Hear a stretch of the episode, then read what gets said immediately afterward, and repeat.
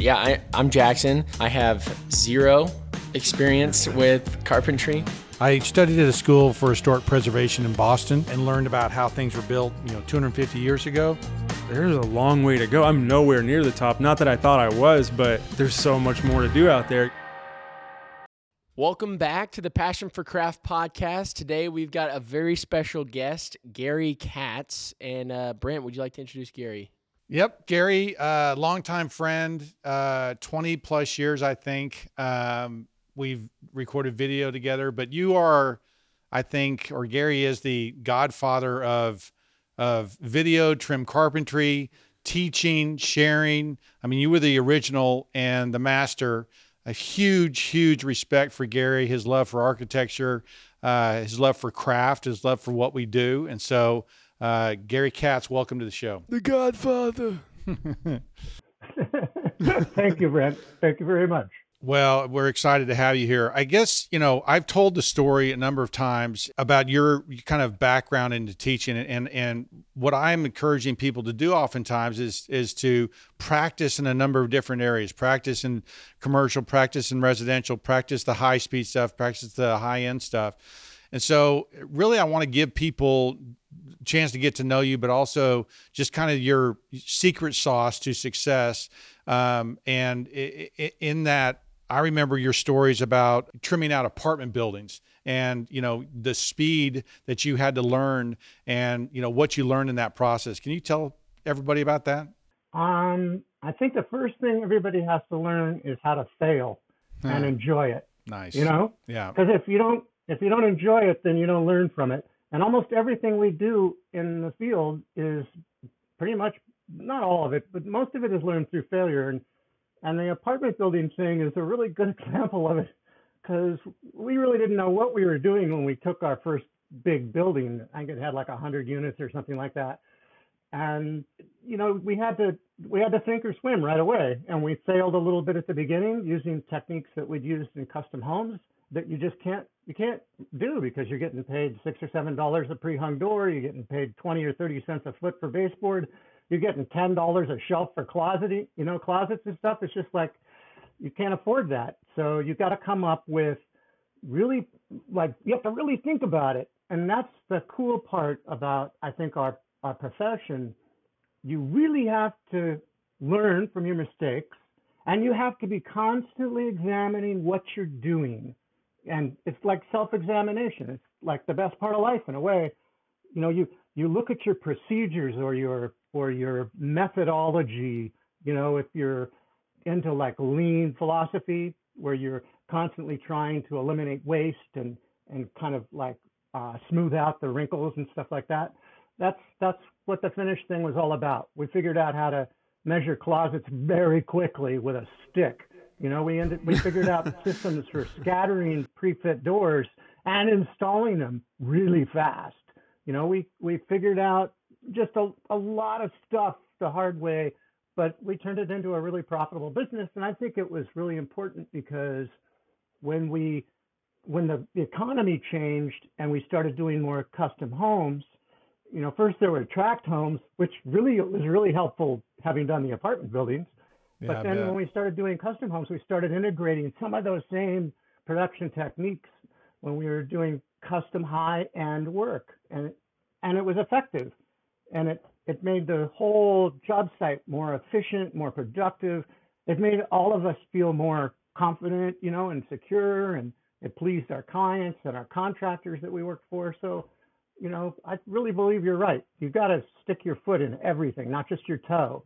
You know, you got to go all in and do the production work and do the remodels and do the new construction, you know, as well as, you know, and you and I'll, I'm sure, get into this subject, as well as study the the cat, the craft, the architecture, the the history, you know, and have an appreciation for that too. Well, I think you were you beat me to the punch on on that, and we can talk about that later because I remember listening to you and, and reading your stuff, talking about neoclassicism and the classical styles and all that different stuff. So we can get into that, but let's go back to you were paid six bucks to hang a door. I mean, wow, that is that is. Wait, can we talk about? I I don't understand the pricing. That's not hanging the door. That's a That's a pre-fit door. Okay. Still, that's not very much. Yeah, we Jackson. get- we, Wait, what? we How does got that work? ten dollars for hanging the door. So, so basically, Oh. is it like a speed thing? Like how fast you can get everything done is is how much you get paid. So they just basically look at the end product and go, all right, you got thirty doors in today. You get thirty times seven, two hundred ten dollars. Is that how that works? Something like that. When you bid the job, you don't bid it by man hours. You bid it by piecework. You know, you Wow. bid it by how many doors are in the whole building. You know, there's there's a hundred units and there's six doors in a in a unit. You know, plus the entry door. And the entry door was always a hang. So, like I said, you get ten bucks for the hang, and we couldn't do that. We didn't know how to, how to hang doors that quickly. So we hired that out to a professional door hanger. And that was just like one of the thrills of my life, watching that guy hang doors. Yeah. Really? Tell us about that. There was a family, the um, Schaefer brothers. There were there was Al and Royal primarily. Royal hung all the doors in the residential construction job sites that we worked on, and Al worked on all the commercial buildings. Because Al was a real thinker. He liked to make um, jigs and fixtures. He used a lot of routers. He had a cart that he'd wheel through the building with a with a vise on it and a sharpener and all kinds of sharpening stuff for drill bits and putting in panic hardware and all that stuff. You know, electric locks when they were first coming out. And Royal was just a beast. You know, he he just hung like maybe 35, 40 doors a day alone Dang. solid core, 3068 legacy solid core doors, half of them on the second floor. So it was like, just, you know, all of the techniques we saw him using were just killer. My brother and I used to watch him, and he was such a sweet guy, you know, he had the dirtiest mouth you can imagine, but he was such a sweet guy. He'd let us stand there and watch him for hours. And he'd say, and we'd go, whoa, what's that on your skill saw? You know, and he had this little piece of metal that he screwed to the front of his skill saw and it was bent over. And it bent over and came down right next to the blade in line, in line with the blade. So as he was cutting, it was scoring the door. So he didn't have any tear out when, his, when he cut a door, when he cut the top Wow. and the bottom of a door, just because of that little piece of metal. So it eliminated him having to throw a straight edge down and pulling out a utility knife. He just whacked the door off with that skill saw and he pushed that saw just as hard as he could. You know, I love he could actually slow a door saw down. Yeah. In that world you're describing, that sounds like a boot camp for just efficiency. Like you had to just, if you wanted to make any money, you had to figure it out and figure it out quick. it, was sink or swim absolutely. You know when we went in and bid our first um, apartment complex the owner of the door store that you know we were actually working for because at that time they large contractors subbed out both material and labor to one outlet. And it was usually the door supplier and this in this case it was union door and hardware and we sat in bob reingold's office and my brother and I said, "Give us." I've told this story so many times. I feel like an idiot repeating it. But my brother said to him, "Okay, Bob, give us the plans. We'll take them home. We'll work up some bids, and we'll get them back to you. But thanks so much for the opportunity." And Bob leaned back in his chair, you know, and he looked at us and he went, "That's not the way it works, boys."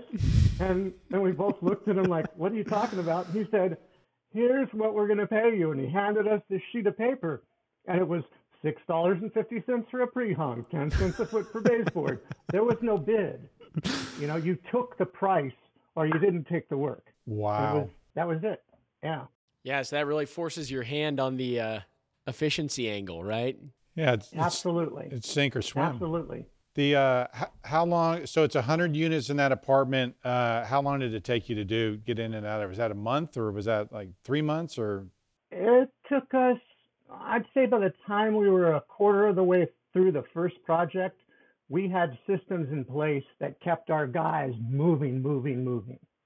And by the time we were about halfway done with that project, we were starting to establish um, kind of like an esprit de corps, you know, among our crew. We we had a system where nobody was allowed to pick up a tool until everything was scattered into every single unit. All the pieces for the closets, all of the doors, all of the extra casing, all of the you know all of the jambs and stuff for the for the by, bypass doors, all of the track, everything for every single unit. And then we'd spread hoses for air because this is way before cordless tools. We'd spread all of our hoses and we'd spread power. And there'd be like six of us on the crew, and each of us would go inside of a unit at the same time. And that was one of the real brilliant things that we came up with because everybody started competing with each other. Oh yeah. You know? And my brother would go through my brother would go through every single unit and look at every single door, every single piece of base, everything to make sure it was done very nicely before he'd sign off on it. So it was like it was really a cool system. Everybody enjoyed it. You know, we had a good time. The days went by really quickly. I just imagine sawdust. As soon as it's like go, and then it's just sawdust flying, guys running around. Yeah, you're looking through the hallway, sawdust is flying out of each room. What What was your next step from those apartment complexes to like the home side? Was that was that the next step? It was about that time that we started doing commercial buildings too, and um, that was a whole different game. And sometimes we'd do commercial buildings and we'd work in them at night because you couldn't work in them during the day. And because there were people working in the offices. And Mhm. excuse me for my dog. There's somebody at the door. I'm to He's happy about good. something. But um, we'd do all the all the commercial work at night. Sometimes we'd work from like six in the evening until about three in the morning. Go home, take a quick nap, you know, make your lunch, and then go off to the residential jobs. that's a young man's game. It feels like right that that that hustle and that kind of uh, you know you can't do that when you're you know 50. I don't think. Uh, maybe your your buddy who was hanging the doors did it better than I could. The um, but then when did you start teaching? When did you start sharing? You know, kind of the the the all the videos you did for Taunton and for for all the different groups like that. I mean, when did you start doing that? When did that teaching career start? I started writing for Fine Homebuilding in 1994, and um, wrote a couple of articles on on hardware, on door hardware, you know, locks.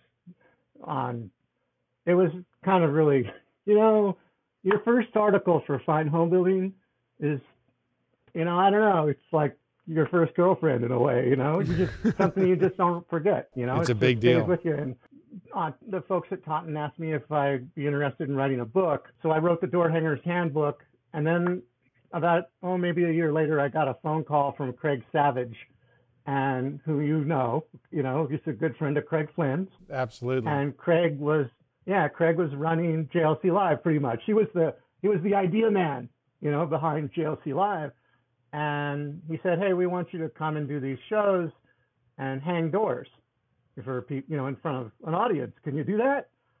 And I thought, yeah, I think so, and that's how that started. Yeah. And what's that acronym? Journal of Light Construction. It's a it's a it's a great magazine. It still is. But you know, it, it, it's they have a live event where a bunch of people come and and show drywall and they show trim, they show framing, they show all these different things. So it's a so you were the carpentry guy. he was the door hanger, and then and then I I was among there was a group of guys, maybe ten guys, that did framing and and uh, Myron Ferguson was doing drywall and you know there were there were several writers from Fine Homebuilding. Rick Arnold was you know a, one of the head one of the big presenters at JLC. You know there was just a, a there was a, a this is where I met Jed Dixon. It just that really changed my life. Mike Sloggatt, guys that taught me you know stuff that I couldn't learn on my own. That I couldn't. My brother wasn't even because my brother really wasn't a cutting edge carpenter. He liked the old techniques and and I learned from these guys how to use a calculator. You know, it's just freaking changed my whole life.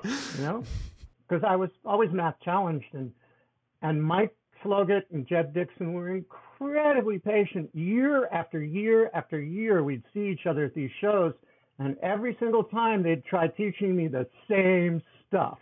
You know, because I'm so challenged with math, but it finally got through. You know, it finally really I finally learned some stuff from 'em. Well, Brent was kind of saying earlier, you're the godfather, and no, I, you know, young guy like me who you know goes on the internet and types in something carpentry related.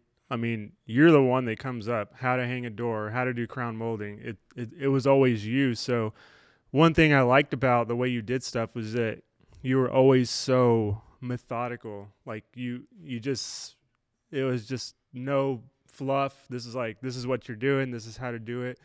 And now hearing your story about the kind of efficiency boot camp and everything you've been through, it, it makes sense why you're you've mastered the trade really. Well, we had guys that worked for us, you know, and I think that was a large part of how the methodology evolved.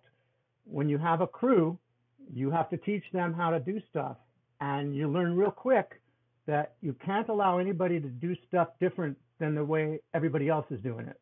Everybody's got to have the same step by step system for everything in order to be seriously efficient and to make sure that you don't have any callbacks. That's like, ugh, you know, you can't Mhm. have a door that doesn't close or latch or something. You can't have cracks in your crown molding after it's installed, you know, that kind of stuff. And so you come up with systems to protect yourself against each one of those eventualities. And, and after a while, you know, I, I realized, wow, this is something maybe other people aren't doing. Maybe they're not making cut lists for baseboard and crown molding and stuff like that, you know. And so it all became part of the overall system, you know, that I was teaching guys on our crew. And it, it was just kind of like a natural progression to start doing it in articles. Yeah. This is Yeah. when people read. This is this is a long, long time Yeah. ago. You know, when people actually read things, you know? Well, Gary, Yeah. it seems like you did move along with the times pretty well. Like, it, I mean, just hearing that Richard found you on YouTube and uh, you know found your old videos like that. I mean, that's cool that you you jumped from writing articles to then making videos. What was it in your mind that that kind of signaled that change, or, or how did you know to jump to to video making? I started just writing, and then um, Fine Homebuilding. When I did my first articles, those lock lock set articles, they sent a photographer out, and I was just um, entranced, you know, with the lighting, the the Polaroid camera that he used to check take Polaroids to check the lighting, and the and the and the slide film that they were using, the Kodachrome at that time, or whatever the Fuji, whatever we were using, and he had to take it down to the photo place and have it have it, you know, all, you know, so we could see the slides. It was just such a trip, you know, and so I really got into photography, and and that helped me with the articles, not with the Fine Home ones because they always sent an editor out to photograph. But the JLC articles, for sure, you had to know how to shoot pictures or you couldn't publish an article. You could write great, but if you didn't shoot pictures of your work, you had nothing. So, and then I resisted the video for a long time because I said, oh, I spent so many years learning how to take a good photograph. Forget video, I'm not getting into it. But I eventually had no choice and I enjoyed it. You know, it was really fun. It was, I really had a good time doing it. Well, yeah, Gary, you really touched on something that I Yeah. think is important. Uh, you know, we're doing a podcast, and we get the question a lot, like, "Why- you know, you're filming it. Why are you filming a podcast? But we do really have such a visual medium uh, that I think it is helpful to to get some some visual aids in it. And so it is funny to hear you say that if you didn't know how to take a photo, you weren't able to produce an article. Because it is one thing to be able to read about it, but then be able to see it and just be able to put that image in your head. Eh, I mean, it is a really helpful uh, tool, especially in the education of carpentry and craft, and uh, it's it's really crucial. I think human beings are predominantly visual animals. And I know Brent would fully agree with this because, you know, we see beauty. We sure we smell good food or we feel neat textures and stuff like that, but boy, the eyes, the vision, you know, is is the predominant sense that guides us, you know, and leads us. And and video is just such an incredible step evolutionary you know an evolutionary teaching that it, you, you, it's just incomparable. I i can say this. People that are really into reading and i, I share this with brent when we're reading we're actually visualizing. And a lot of people that can't read well or don't enjoy reading like my brother's one he you know it's just a it's just the way you are you know it's genetic you know it's not because you're smart or stupid or something it's just some people are able to read and visualize uh, imagery of what it is they're reading at the same time using their imagination. And Totally. a lot of people aren't. And so video is just so much more effective as a teaching tool than, than writing. So when when did you start falling in love with the past? I mean, that I think that's a mutual love we both have, and uh, you've documented and taken so many pictures of these historic buildings, and I know you and I went to the Greene and Greene one time, shot some video, but I mean, even the the the, the older stuff. I mean, when when did that love start? I like telling this story, but I hate it too because I always start crying. But I, um, it means an awful lot to me. I had, I went back to school in the um, late 80s, around 87, 88. I went back to graduate school and I had a professor who mentored me through the gr- graduate program in English. And I was working full time and taking one class, you know, a semester and getting a degree in English, getting a master's in English, which was something I wanted to do when I was a kid. And um, he took me to the Huntington Library once, and I checked out a book on um, an architecture book. I actually have a copy of it here. And the first page in the book was an advertisement, an advertisement, is you know the way it's pronounced, of all of the people that sponsored the book, because back then, you know, in the in the 1700s, an author would would pre-sell the book in a sense to a certain number of people, and those people were basically sponsors. They'd give them, they'd give, they'd forward him the money, they'd advance him the money for the publication to print it and distribute it. And the list of people that did that were carpenters, joiners, wheelwrights, masons, all the people from our trade. And I thought, God, you know, there was a time when professional tradespeople were really respected. They were some of the most respected people in the community. And that just like wiped me out. It just really had an impact because I always thought I was just kind of like a bum. Like my mother, my mother always said, only immigrants work with their hands. When are you going to stop, you know, using tools and be a general contractor? You know, like you are. I'm kidding. Just kidding. My mother would have. My mother would have just loved you, not just because you're so tall, but because you don't use tools. You know.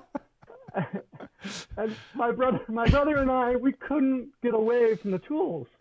You know, we were like, it was just so much fun to make something No doubt. and to the you know just the the fulfillment of of being able to actually you know trim out a house or do a coffered ceiling you know or something really crazy it was just too much it was it was a it was like i've said this before it was like a drug you started touring historic houses. You started going around and kind of asking the, you know, the the museum director and said, "Hey, can I come check out this stuff, take some pictures?" Right? Is that what happened?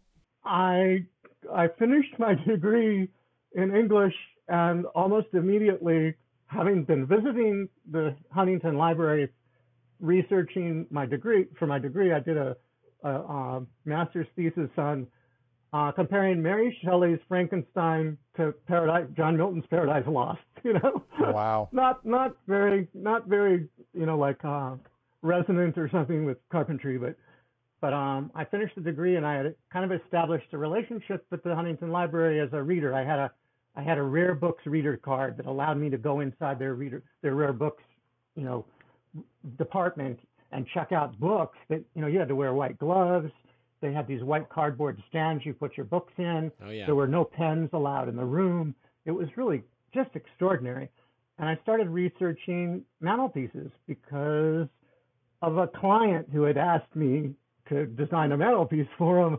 And I knew when I built it that it just looked like crap, you know. I couldn't understand. I couldn't understand why, and and that really got me. That really got me. The mantelpiece, mantelpieces, and researching them and looking at old books from the, you know, from the early 1900s and 1800s and 1700s on on how to design a mantelpiece was just eye-opening. Just, and that's what got me into architecture. I I was like you, you know, there was a point where it bugged me that I couldn't identify certain architectural styles because I didn't know anything. Hmm. And so that whole world opened up to me through books. That is and, awesome. And then I thought, wow, I'm going to do a book on mantelpieces. Yeah. And that's when I started contacting museums and historic homes. Yeah. I think there's a lot of people who build a mantle today and it looks like crap and they just go with it. Yeah, totally. They they don't Oh, yeah. they don't care about like the beauty of it. And that that's kind of a question that's been on my mind um, and I want to ask you is like what is your opinion on the state of craft today as far as carpentry? And what I mean is like how do you feel about the foam moldings, the the MDF, you know, the kind of what we believe are like inferior materials? Like how do, what's your opinion on those things? I think first, I think um, you said people don't really care if it looks good. I think people do. I think even the guys who don't seem interested in learning would like to know how to build a, a mantelpiece, say, that looks better. They Mhm. just don't know either they don't know how to find that information or they're not motivated enough to learn. right. So we kind of we can kind of cross them off our list. You know what I mean? Right. because there's no way you can help. There's no way you can help them. But Yeah. um, I I what you also were asking about materials and stuff kind of fits into that same um, paradigm or that same subject matter. You know, you don't have a choice in a way. You have to use MDF moldings because how many of our jobs are dollar driven? You know what I mean? Everybody's on a budget. You can't afford to go use solid wood everywhere. MDF is so much, so God, it saves so much money. Mhm. And so you got to be good. You got to become um, fluent with using materials that you prefer not to, but require different kinds of installation techniques. Like I always learned that you could not cope MDF molding. I just we didn't even try it. You know, it Mhm. was just ridiculous because you cope when you cope molding, that leading edge is always a little bit longer, so it it, it butts in tight, you It know, against the previous yeah. piece that's butt cut, and it yeah, and it crumbles, right? That's what we learned. That's what all of us have figured out. So what do you do? You don't. You miter everything. Mhm. Now, if you're mitering MDF and you just glue it once and you put your pieces together, your miters open up. So you learn the hard way. Oh, I've got to double glue this. I've got to put a layer of glue on first just to prime that crap. So because it sucks up the glue so fast, and then I got to put on another layer of glue to actually adhere the two pieces together. So I feel like, and the same with um, or, or polyurethane. I don't even know if Fypon still exists, but polyurethane moldings and stuff. It's the same stuff. You know, what kind of adhesive do you use? You know, what kind of can you use? Can you use polyurethane adhesive, or can you, et cetera, et cetera, et cetera? You know, there's all these lessons you have to learn, and and what's kind of cool in a way is it's separating the wheat from the chaff. There are so many things we need to learn, and if you're not willing to to take that risk, if you're not willing to admit your vulnerability and say, "Hey, I don't know, I need to learn how," then you're not going to become an advanced carpenter. You're not going to lead the trade. You're not going to succeed really with modern materials and and all kinds of stuff. So, like uh, this goes right to house wrap and, and flashings and sealants that are compatible or incompatible. You know, there's so many issues in construction these days that in order to be good, you've got to really keep up with the technology. Like, are you encouraged by the state of craft with carpentry? Or are you, you, you know, you, you have a negative view of it? Where, where are you at on that? I would say I'm a little bit more on the positive side than you are. you know, recognizing that you have, since I met you, you know, you've been on this like mission to turn the tide. And and every time I meet you and speak with you, and even just a few months ago when I saw you in Texas, you know, it was the same Brent, you know, like I'm losing, kind of like you had this like this like your mission was so motivated, partly because you felt like you were losing, you know what I mean? You were losing the fight or something. But I kind of look at Instagram and YouTube as look at the look at the massive change that's occurred in our industry. There are so many people that were out there all along that, like I said earlier, about that guy, the guys with the mantelpiece that really just don't know any better, but they want to know. They just don't know how to find out. Now today, it's so much easier to find out. You know, that stuff is so much more available, and and I think it's really so cool because the guys who are providing really good information on YouTube and, and Instagram, they've got hundreds of thousands of followers. And that is such a sign, it's such a signal of, all right, there's somebody that's truly valuable that's offering some really good information, you know? Yeah, sometimes you got to be careful. You got to sift through a little bit. Sometimes it's not cutting edge, you know? Sometimes it's flat wrong. But hey, you know, I've written articles and published stuff that was flat wrong too. you know, you can't, you know, you can't, you can't beat yourself up for making mistakes, you know? But anyway, Absolutely. I think we're on. th- Let's call it the road, the road to recovery. If that's the way, you know, I mean, describing how you've always felt like, oh my God, you know, we're we're in the pit or something. Well, I think we're on the road to recovery, and just what you're doing right now. I mean, I saw you struggle so much trying to put together a television program, and you finally did, and it was awesome. It was hilarious. It was entertaining but I never really felt like you were achieving your mission, your goal, which was doing what you're doing now, you know, of of opening people's eyes up so that they can appreciate the history and the and learn how to really truly study the craft that their that their career is dependent on. Yeah. Well, I Blah blah blah blah blah. yeah, no, no, no. I I love your positivity. I love your uh, I love you. I, I've known you a long time. I'm 57 years old. I get to say that to people. You know, I love what you do for carpentry. I love what you I love your friendship, and so I appreciate you saying all that. It is. I probably do uh, pine over the the pain of of the, of the lost art of building too much, and so I really appreciate uh, you saying that. That is that's very kind. I think that Brent is succeeding and he's finally feeling it. You can see it. Yeah, it, it is fun, Gary, to hear you say uh, all of that. Uh, just being his son and, and being able to hear a lot of the, um, I, I- have my eyes open in seeing what is wrong and what what's missing in craft today, and uh, you know the production builders who are doing it wrong a thousand times to the craftsmen who are doing it right, you know, five times for every or maybe one time to every thousand times that they're doing it wrong. Uh, it is fun to hear your positivity and um, to to be reminded of the fact that there is another side out there who of people who are doing it right. And uh, you know, I I think I get in my head uh, a little bit of that perfectionist mentality where it's like, ah, man, it is really frustrating to hear about all these builders who really just care about the bottom line. Um, but then to be reminded of you know, people are visual people, and if they're seeing the craft that's out there and good craft and what it looks like, that does start to change the tide a little bit and start to to move it in the right direction. So I do like your your assessment Yeah. that we're on the road to recovery. Um, maybe not there yet, but I- but I am curious uh, if you would have any insight into what would help us continue down that road of recovery. What, what would help us continue to take the next step uh, in the process to to recovering build in America? I think um, two things. And the first thing I, I've got to say is, you know, I, I gave all these kudos and stuff and applause to Instagram and YouTube, but there's a risk there too of, of misinformation, like there is in every other part of our culture, you know.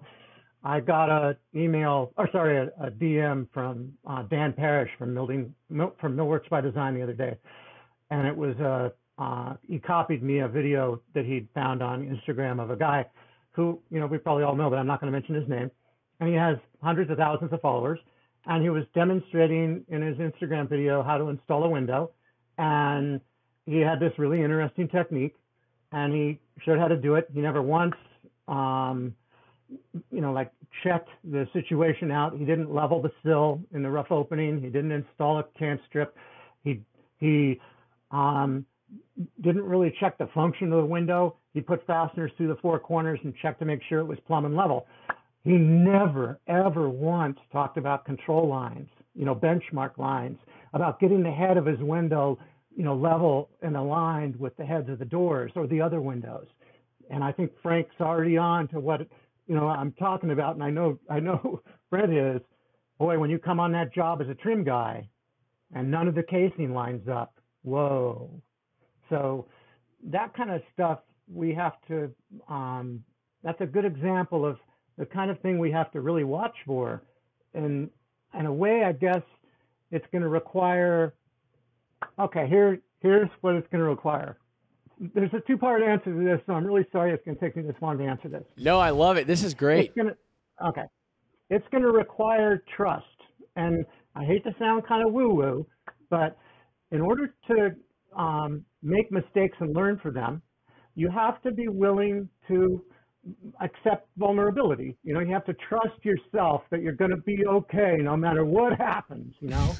and that, and that kind of leads to my next point is we have to be more willing, we have to be less a bunch of haters and more a bunch of appreciators in a way. We have to be able to answer that video that Dan sent me. Somebody has to be able to answer that video like immediately and say, wait, wait, wait, wait, wait. You know, when make sure you people who are watching this or or tell that guy or reach out to that fellow and say, wait, shoot another video right away and make sure you show him how to do this and this because otherwise, you know, you're you're doing a disservice. And that's what I always felt was the only real sin that a carpenter or a teacher especially could commit. And that's teaching somebody how to do something that's wrong. And and you know, you gotta you gotta like I said, I've done it you got to be willing to say, "Oh God, I really screwed that up. I'm so sorry." Don't do that. Don't use that technique I showed you two years ago. Here's a much smarter way of doing it. You know, and you have to be willing. You have to be willing to trust that you'll be okay in order to accept that kind of vulnerability and that kind of criticism.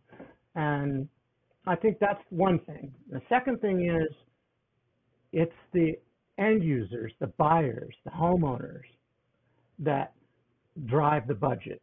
And yeah, sometimes it's the contractors who don't have the imagination or whatever to to um, educate their clients. And I know Brent is going to say, "God, no kidding." You know, 90% of my job is is showing them why they should do this instead of saving 20 bucks and doing that. You know, and I think that's that's that's just such a huge thing that's missing because all we've seen are these television programs that show you how to remodel your house in 30 minutes, you know? And that's a huge disservice to the entire industry. So that's part of the lesson we have to help end users, homeowners learn how they can be more comfortable in a smaller home, fewer square feet, without the huge bells and whistles, and with true quality instead of crap. And that's basically it. You know, like boy, you're going to be much happier in a 2200 or a 2400 square foot home with solid core doors than you are and and true moldings, you know, and and and and some kind of architectural style that's that's human that that reflects what you love yourself than you are going to be in some big huge box with eight oak hollow core doors and MDF molding, you know, that's 5,000 square feet. Preach then, it, Gary. And eventually your kids are going to move out. You're going to end up living in that place with just you and your husband, you know, or something right. like God. Can we have you, you know? as a permanent guest yeah. here? You're like exactly on the same page as us. Yeah. That's awesome. Yeah. It is fun. I, have been watching a lot of videos recently on uh, the feel of a home, and uh, there it's that uh, it's the way furniture is set up in a room. I forget the name of it, but feng shui.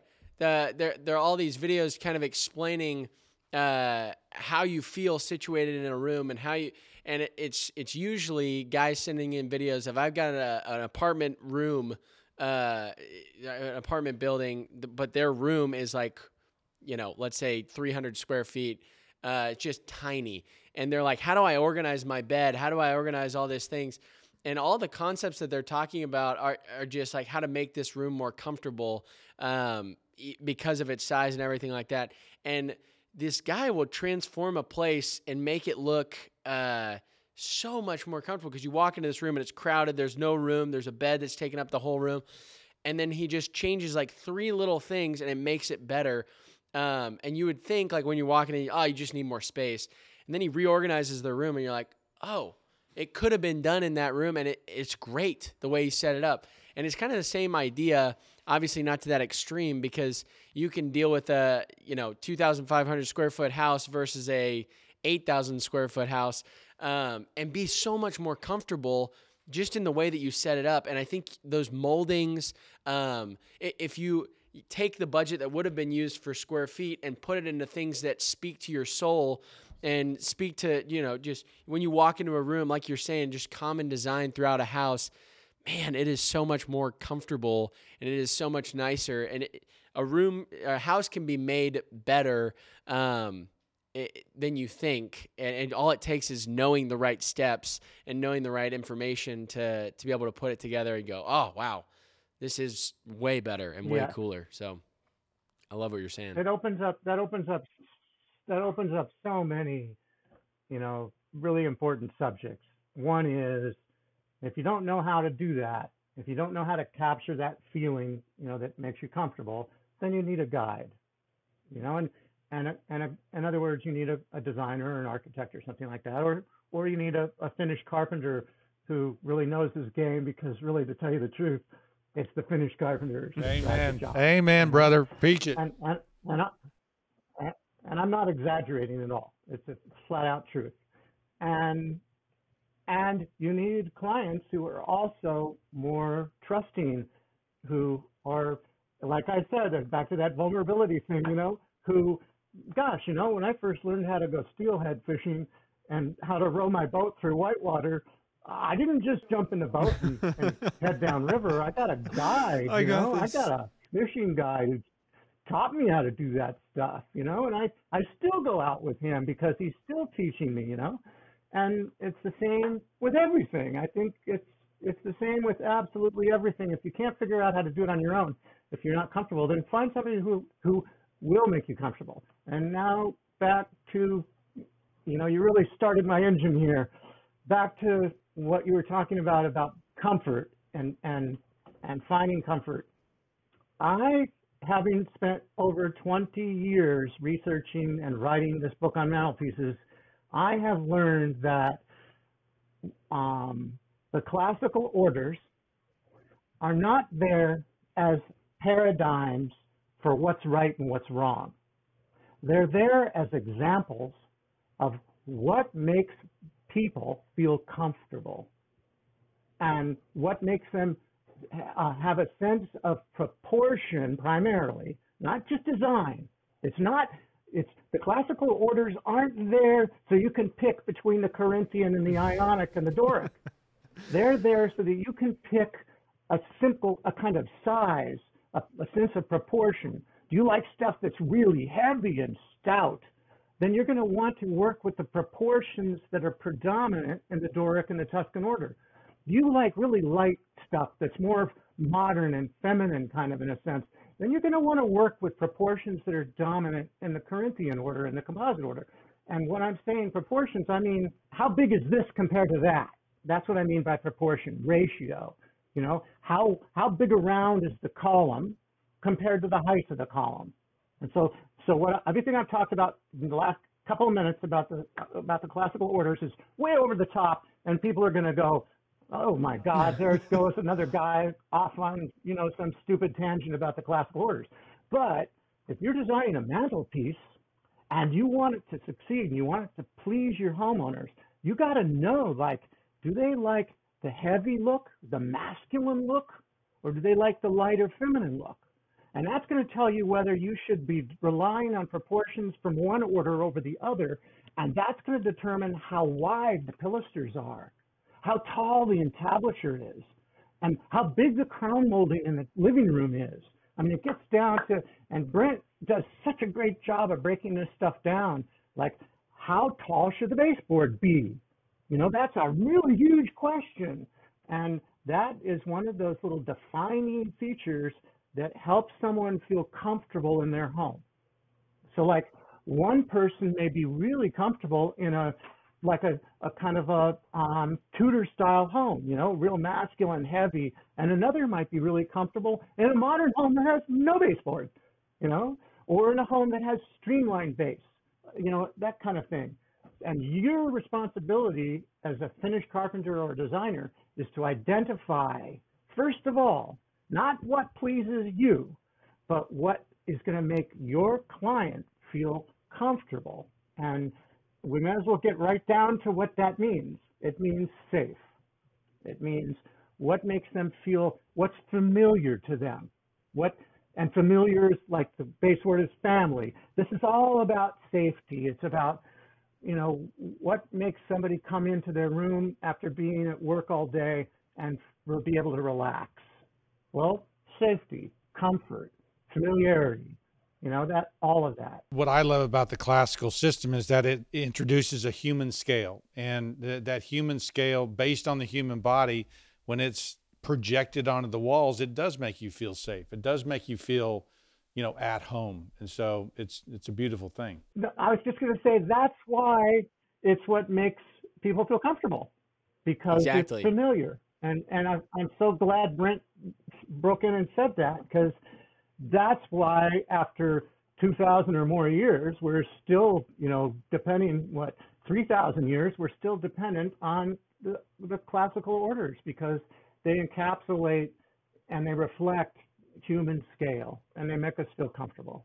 Yeah. It's why you can walk into a Gothic cathedral and feel like you're uh, just a tiny person, just staring up at these vast, you know, structures. And then at the same time, you can walk into uh, you know a, a small like a home like a colonial style home and feel like oh this is like a place where i'm supposed to hunker down and like have have a have a nap you know? It's a little uh, comfort uh, you know the uh, i was watching the lord of the rings recently. The hobbit hole makes you feel small and comfortable and then the you know the giant castles and everything you're like oh my gosh you're craning your neck up at them and you're just watching it on a movie but it explains that scale. But think about that for a second. Think about that for a second because it fits in perfectly with what I was saying. When you go inside of a Gothic cathedral, who's the owner? Who's the homeowner? Who's the, who's the who inhabits that? God. And it should be it should be you know like celestial. It should be it should rise to the heavens, you know? It should move it should move you with drama and space, you know? And that's its purpose. That makes you that gives you a sense of comfort and safety. And a castle. Who's the homeowner? The homeowner is some feudal lord or whatever who who wants the respect of his of his you know uh, the people that live on his property on his land right and are supporting him in a sense who he is actually supporting in a way you know yes and so that's the purpose that's the purpose of his home totally you, you, get it it's like so simple you know when you break it down into the it simple is who's it for? You know. Well, and I feel like this is the missing piece where it, it just makes sense. Whenever you lay it out like this, it just it makes sense, and uh, it's really cool.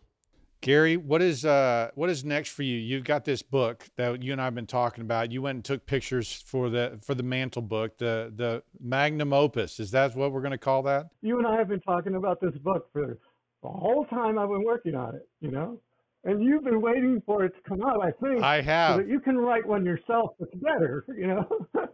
no, I, but, I, I have but, been, um, I've been waiting for that book. But you've got the photography finished. You've got, you know, you're, you're, it's pretty much ready. You're looking for a publisher, but you know, that's that's is that taking up most of your time, or what do you, you know, you're still teaching, you're still doing these things. I, the only thing I'm still teaching a little bit. You know, I'm I'm still doing occasional events. i will be at the IBS show um, so I'll I'll see you there probably. But um, I, uh, I don't go to I don't teach too many of them. I professionally that's about all I'm doing now is trying to finish that book. I've I've gone through it a complete edit of the book. In the meantime, I'm still looking for a publisher, but but God, you know, this has taken so long. It's uh, it's a act of patience. It's an exercise in patience, just yeah. like carpentry, you know. Well, uh, that's really cool, Gary. Excited for that book to come out. Um, I don't know when that will be. Don't want to no pressure there, but uh, we we run a thank you for your time. We want to respect your time. Uh, we've been going here for an hour. It's just been awesome uh, hearing from you, learning from you, and uh, just getting to hear your take on Craft in America right now and uh, hearing your story. So uh, we would love to to point people to more of your things. Uh, so is there anything people should be on the lookout for, or if you want to plug anything, you're more than welcome to. I know you were humble before and said you didn't want to, but you're such a resource. We want to make sure people know where to find you. All of the videos that I produce are on the This Is Carpentry uh, YouTube channel. And so you can find all of that at This Is Carpentry on uh, YouTube. And, you know, you can find me on Instagram. I go on maybe once a week, know, to, to follow people and to post stuff, but I'm not very active.